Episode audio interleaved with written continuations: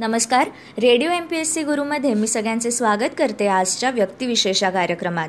आजचे व्यक्तिविशेष आहे प्राध्यापक गोविंद स्वरूप. भारतीय रेडिओ खगोलशास्त्राचे जनक अशी ख्याती असलेले लहर संवेदनातून खगोल अभ्यास करणारे प्राध्यापक गोविंद स्वरूप यांचे सोमवारी सात सप्टेंबर रोजी पुण्यात निधन झाले. त्यानंतर जगभरातून येत असलेल्या शोकसंदेशांमुळे त्यांच्या जगमान्य कर्तृत्वावर पुन्हा एकदा शिक्कामोर्तब झाले आहे. त्याआधीच गेल्या मार्चमध्ये पुण्यात त्यांच्या नव्वदीनिमित्त जागतिक खगोलशास्त्रज्ञांची खास परिषद झाली होती. तेव्हा आणि ब्राझीलच्या राष्ट्रीय अंतराळ संशोधन संस्थेतर्फे गोविंद स्वरूप मेडल हा त्रैवार्षिक पुरस्कार गेल्या वर्षीपासूनच सुरू झाला. तेव्हाही त्यांच्या कर्तृत्वाचे तेज दिसले होते. खगोलशास्त्राखेरीज भारतीय विज्ञान शिक्षण संस्थांचा विकास आणि गोविंद स्वरूप यांचे नाते अप्रत्यक्ष असले तरी तेही लक्षणीय आहे. यूपीच्या म्हणजेच तत्कालीन युनायटेड प्रोव्हिन्स ठाकूरद्वारा नामक खेड्यात एकोणीसशे एकोणतीस साली जन्मलेले गोविंद स्वरूप अहलाबादच्या ख्रिश्चन कॉलेजात शास्त्रशाखेत पदवी शिक्षण घेतात. अहलाबाद विद्यापीठातून पदव्युत्तर शिक्षण घेऊन एकोणीसशे पन्नासमध्ये दिल्लीच्या राष्ट्रीय भौतिकशास्त्र प्रयोगशाळेत दाखल होतात. तेथून ब्रिटन व अमेरिकेत शिक्षणासाठी जाऊन पुन्हा मायदेशी येतात.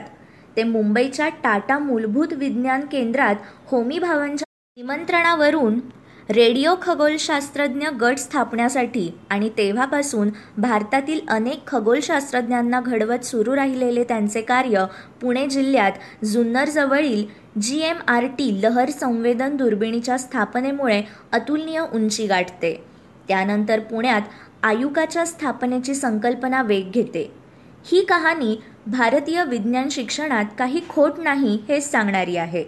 अर्थात आणखी बराच पल्ला गाठायचा आहे याची जाण प्राध्यापक स्वरूप यांनाही होती. दोन हजार सहापासून स्थापन झालेल्या विज्ञान शिक्षण व संशोधन संस्थांमध्ये तरुणांना संशोधनास प्रोत्साहन कसे देता येईल याचा आराखडा स्वरूप यांनी अलीकडेच दिला होता. खगोलशास्त्रातील त्यांचे कार्य type U solar radio birds यासारख्या शास्त्रीय भाषेत मांडणे गहन आणि अनेकांना अनाकलनीय ठरेल. पण सौरलहरींचे पर्तन या अभ्यास विषयात त्यांचे संशोधन जगात मोलाचे मानले जाते. या परावर्तनातून पुढे आकाशगंगांचे नकाशे काढता येतात. रेडिओ खगोलशास्त्र ही अभ्यास शाखा एकोणीसशे पस्तीसपासून सुरू झाल्याचे मानले जाते. पण भारतात किंबहुना तेव्हाच्या अविकसित देशात त्याची सक्रिय सुरुवात करण्याचे श्रेय स्वरूप यांचेच. ऑस्ट्रेलिया अमेरिका या देशांखेरीज केनिया इंडोनेशियातही त्यांनी काही प्रयोग केले होते. लहर संवेदनांच्या दुर्बिणी अँटिनांच्या समूहांसारख्या असतात तशी भारतातील पहिली दुर्बीण एकोणीसशे पासष्ट साली कल्याण नजीक टाटा मूलभूत संशोधन संस्थेमार्फत त्यांनी उभारली.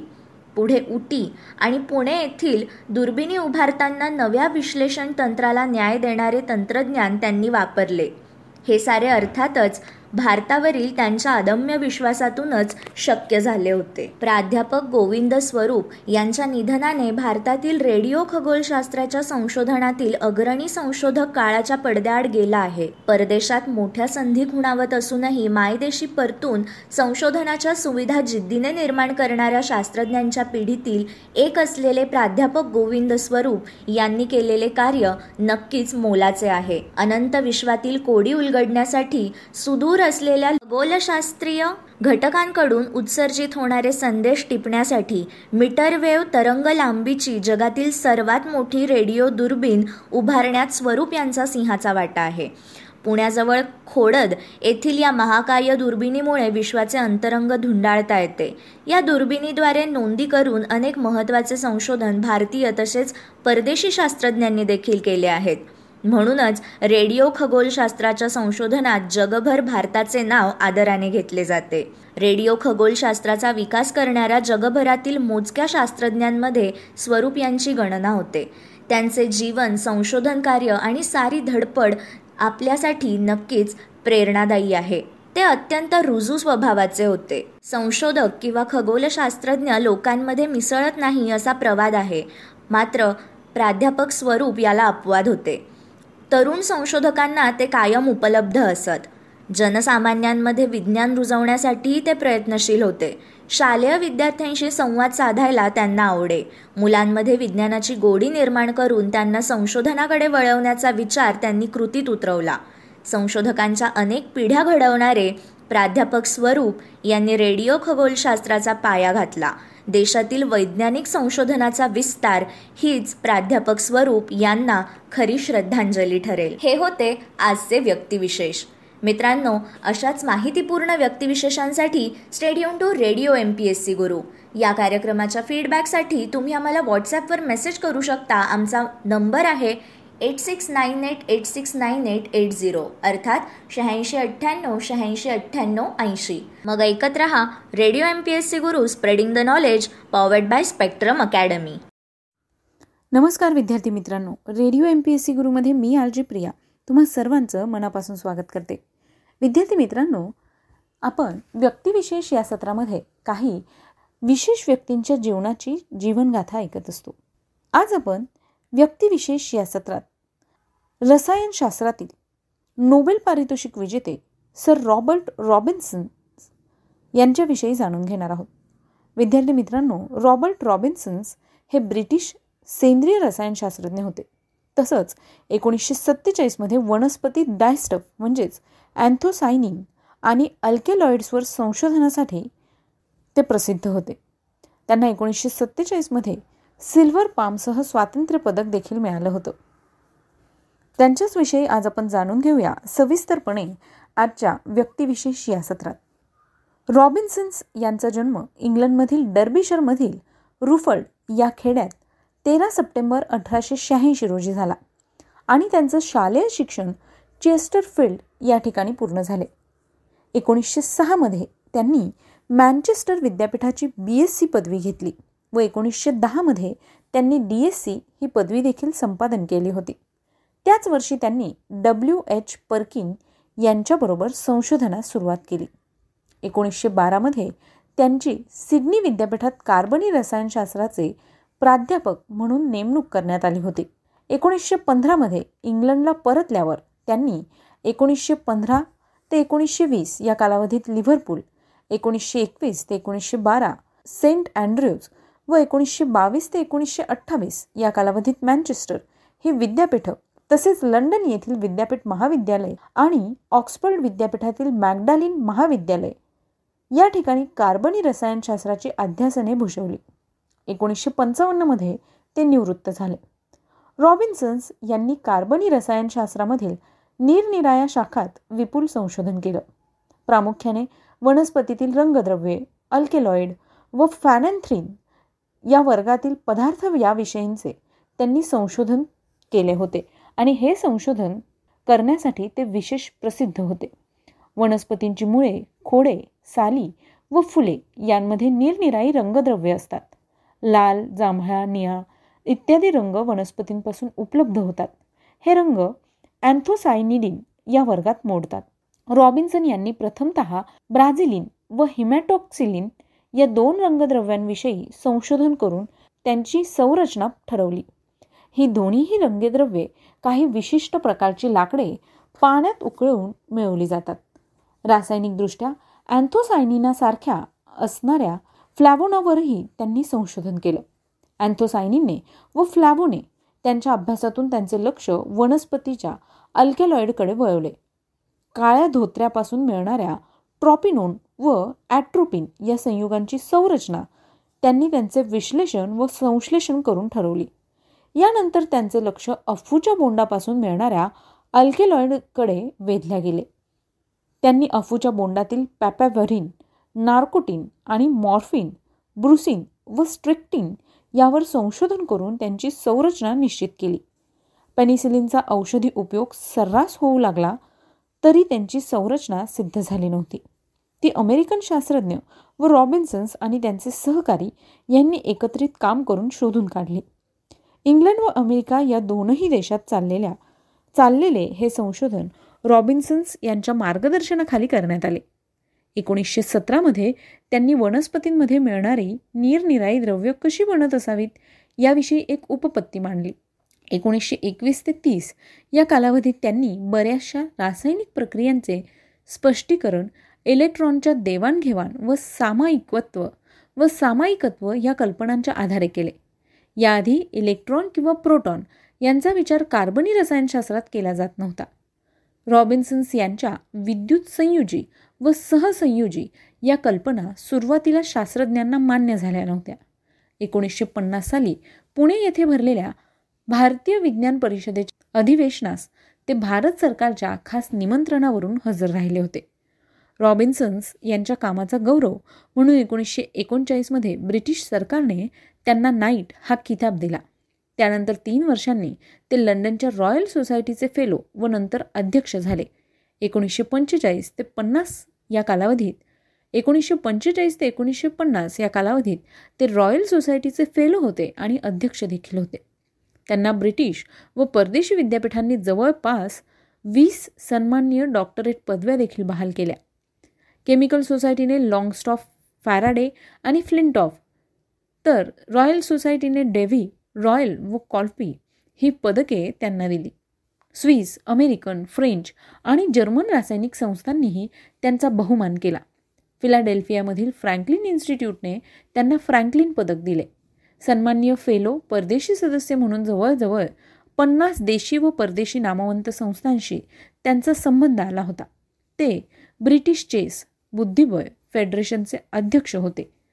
बुद्धिबळाशिवाय त्यांना गिर्यारोहण छायाचित्रण व संगीत यामध्ये देखील रस होता.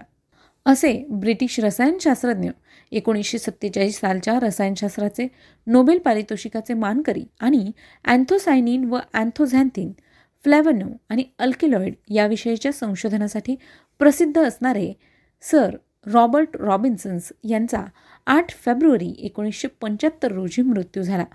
विद्यार्थी मित्रांनो आज सर रॉबर्ट रॉबिन्सन्स यांचा जन्मदिन.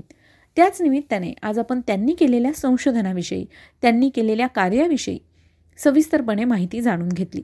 ही माहिती तुम्हाला कशी वाटली याविषयी मात्र फीडबॅक नक्की द्या. त्यासाठीच आमचा व्हॉट्सअप क्रमांक आहे शहाऐंशी अठ्ठ्याण्णव शहाऐंशी अठ्ठ्याण्णव ऐंशी. म्हणजेच eight six nine eight eight six nine eight eight zero सोबतच तुम्ही आमचं व्यक्तिविशेष हे सत्र स्पॉटीफाय म्युझिक ॲप अँकर एफ एम गुगल पॉडकास्ट किंवा रेडिओ पब्लिकवर सुद्धा ऐकू शकता.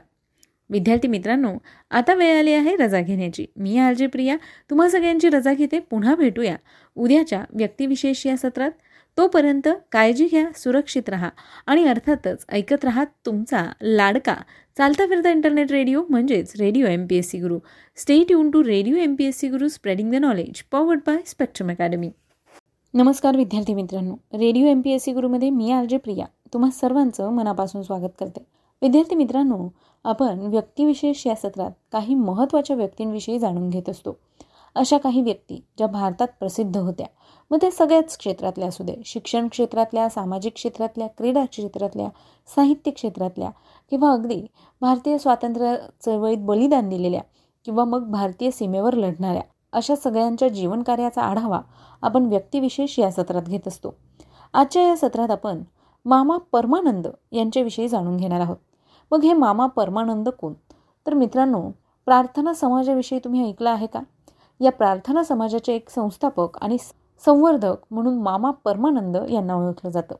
त्यांचा जन्म तीन जुलै अठराशे अडोतीस रोजी कोकणात सावंतवाडी नजीकच्या माणगाव या खेड्यात झाला. त्यांचं खरं तर संपूर्ण नाव होतं नारायण महादेव परमानंद. तथापि त्यांना मामा परमानंद ह्याच नावाने ओळखलं जाईल आणि ह्याच नावाने ते प्रसिद्ध होते. परमानंद यांचा जन्म झाल्यावर वडील महादेव दुसऱ्याच वर्षी वारले. आई गंगाबाई हिने तिच्या भावांच्या मदतीने असलेले दुकान चालवून परमानंद यांचे प्राथमिक शिक्षण पूर्ण केले. दहाव्या वर्षी परमानंद मुंबईस बहिणीकडे गेले असताना त्यांची हुशारी व महत्त्वाकांक्षा पाहून त्यांचे मेहुणे कृष्णशेठ तिरवेकर यांनी पुढील शिक्षणार्थ त्यांना मुंबईस ठेवून घेतले. पूर्वी अत्यंत गरिबीत झालेले अर्धवट मराठी शिक्षण पुरे करून परमानंद सरकारी सेंट्रल स्कूलमध्ये चार वर्ष शिकले. पुढे ते कॉलेजात देखील गेले.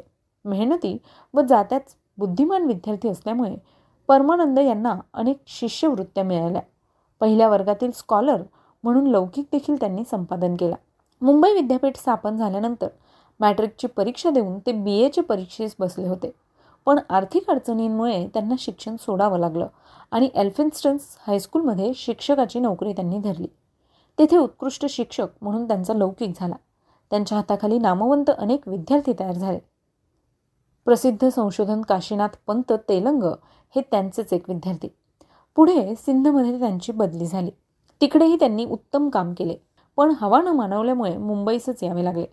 शिक्षकी पेशा सोडून वृत्तपत्र संपादन व लेखन या सार्वजनिक क्षेत्रात त्यांनी आमरण मोठे यश व कीर्ती मिळवली.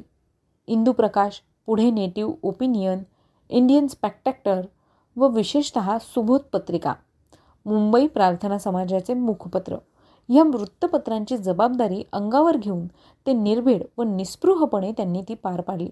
पद्मानंद यांचे इंग्रजी भाषेवर चांगले प्रभुत्व होते. त्यांचे लेखन सुबोध चटकदार मार्मिक व निश्चयात्मक मते मांडणारे होते.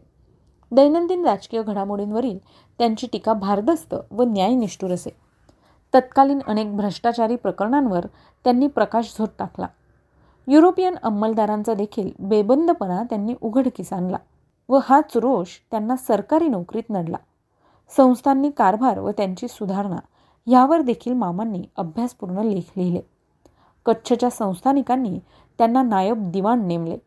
तेथील गुंतागुंतीचा कारभार मामांच्या सरळ शांत व सभ्य स्वभावाला मानवला नाही आणि राजीनामा देऊन ते पुन्हा मुंबईला आले. हिंदी लोकांचे मित्र व हितचिंतक सर विल्यम वेडरबर्न हे मामांची योग्यता व कार्यक्षमता जाणणारे होते. त्यांनी ते मुंबई उच्च न्यायालयात प्रबंधक असताना मामांना उपप्रबंधक म्हणून नेमले. पुढे त्यांनीच पद्मानंद यांना मजूर खात्याचे सेक्रेटरी केले. नंतर पद्मानंद महसूल व सामान्य खात्याचे अधीक्षक देखील झाले. पण कामाच्या ताणामुळे त्यांची प्रकृती बिघडली व शेवटी काही काळ ते बिछाण्यावरच पडून राहिले. हिंदी राजकारणात त्यांनी सखोल अभ्यास केला होता. Sayajirao Gaikwad sir William Wedderburn Ranade Telang Chandavarkar Malabari Motilal Ghosh वगैरे ख्यातनाम मंडळी मामांचा सल्ला घेत असत. साधुशील पद्मानंद मुंबई प्रार्थना समाजाचे एक ध्येयनिष्ठ समर्पित कार्यकर्ते होते. बिछाण्यास खेळून असताना देखील त्यांनी शेवटपर्यंत सुबोध पत्रिकेसाठी लेखन केलं. ते एक कृतिशील धर्म व समाजसुधारक होते. धर्म सुधारल्याशिवाय आपल्या देशाची सर्वांगीण उन्नती होणार नाही असे त्यांचे ठाम मत होते. बेंजामिन फ्रँकलिनच्या चरित्राचा त्यांच्यावर मोठा प्रभाव होता. न्यायमूर्ती रानडे यांनी पद्मानंद यांना राजकीय ऋषी या महनीय पदवीने गौरवले होते. पद्मानंद यांचा अवघा संसार परमार्थावर आधारलेला होता. त्यांचे घर म्हणजे विद्यार्थ्यांचं आश्रयस्थान. अनेक परस्थ थोर थोर पुढाऱ्यांच्या व पाहुण्यांच्या वर्दळीचं ठिकाण व पुनर्विवाहितांचा आश्रम होते. त्यांच्या पत्नी जानकीबाई यांनी सहधर्मचारिणी या नात्याने पद्मानंद यांना अखेरपर्यंत चांगली साथ दिली. पद्मानंद यांचा स्वभाव प्रसिद्धी विन्मुख व सोशिक होता. अठराशे पंच्याऐंशीमध्ये तरुणास उपदेश पितृबोधाच्या इंग्रजी मराठी व गुजराती भाषेतही आवृत्त्या निघाल्या. पद्मानंद यांची एका संस्थानिकास बारा पत्रे एच. ए. ॲक्वर्थ यांनी मराठी पोवाडे संकलित करण्याच्या कामी पद्मानंद यांनी बहुमूल कार्य केलं. त्यांचा उपलब्ध असलेला इंग्रजी व मराठी पत्रव्यवहार आजही महत्त्वाचा आहे. सयाजीराव गायकवाड यांनी पद्मानंद यांची योग्यता व कार्य जाणले होते.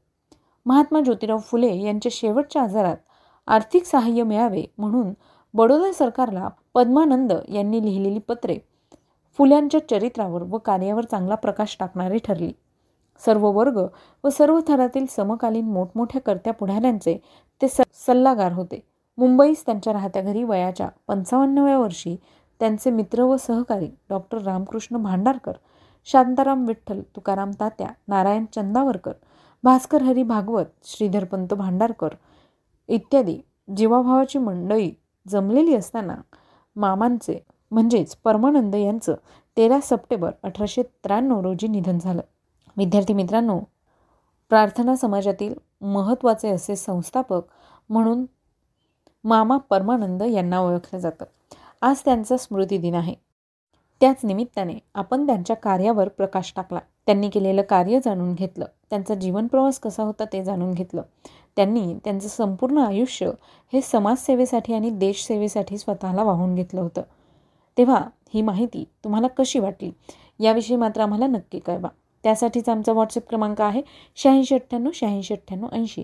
म्हणजेच eight six nine eight eight six nine eight eight zero विद्यार्थी मित्रांनो याचबरोबर आमच्या स्पेक्ट्रम अकॅडमी आणि radio M P S C गुरुच्या फेसबुक आणि इंस्टाग्रामच्या अकाउंटला लाईक फॉलो आणि शेअर करायला विसरू नका.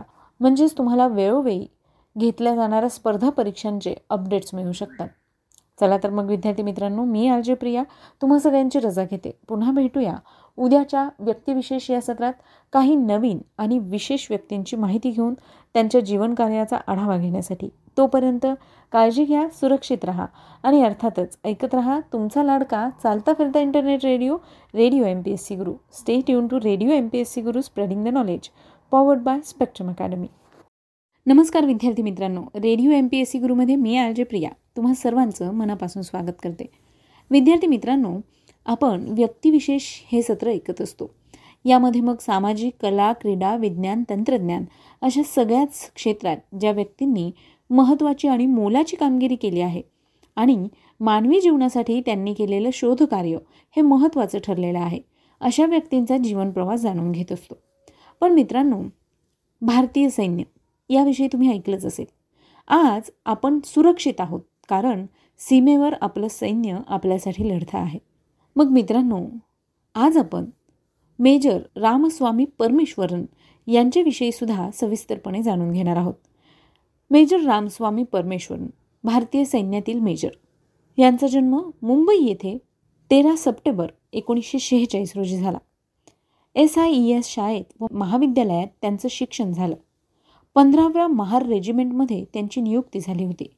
त्यानंतर जानेवारी एकोणीसशे बहात्तरमध्ये ते पाचव्या महार रेजिमेंटमध्ये रुजू झाले. यावेळी ते मिझोराम व त्रिपुराच्या डोंगरी भागात घुसखोरांशी लढत होते. पुढे त्यांची आठव्या महार रेजिमेंटमध्ये नियुक्ती झाली. ही रेजिमेंट श्रीलंकेला जाणार होती.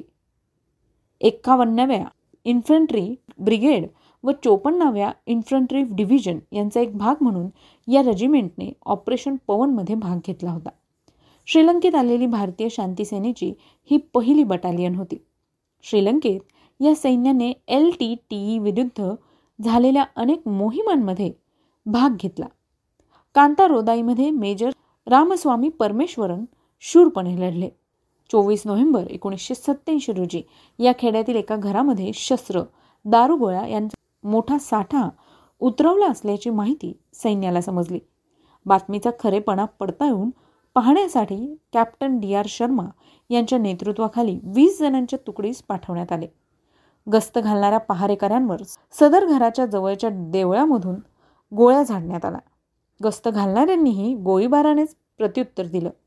त्यांनी उद्विल येथील बटालियनला ही माहिती कळवली की ती जागा एल टी टीईच्या ताब्यात आहे व आधीच्या अनुमानापेक्षा त्यांची ताकद अधिक वाटत आहे.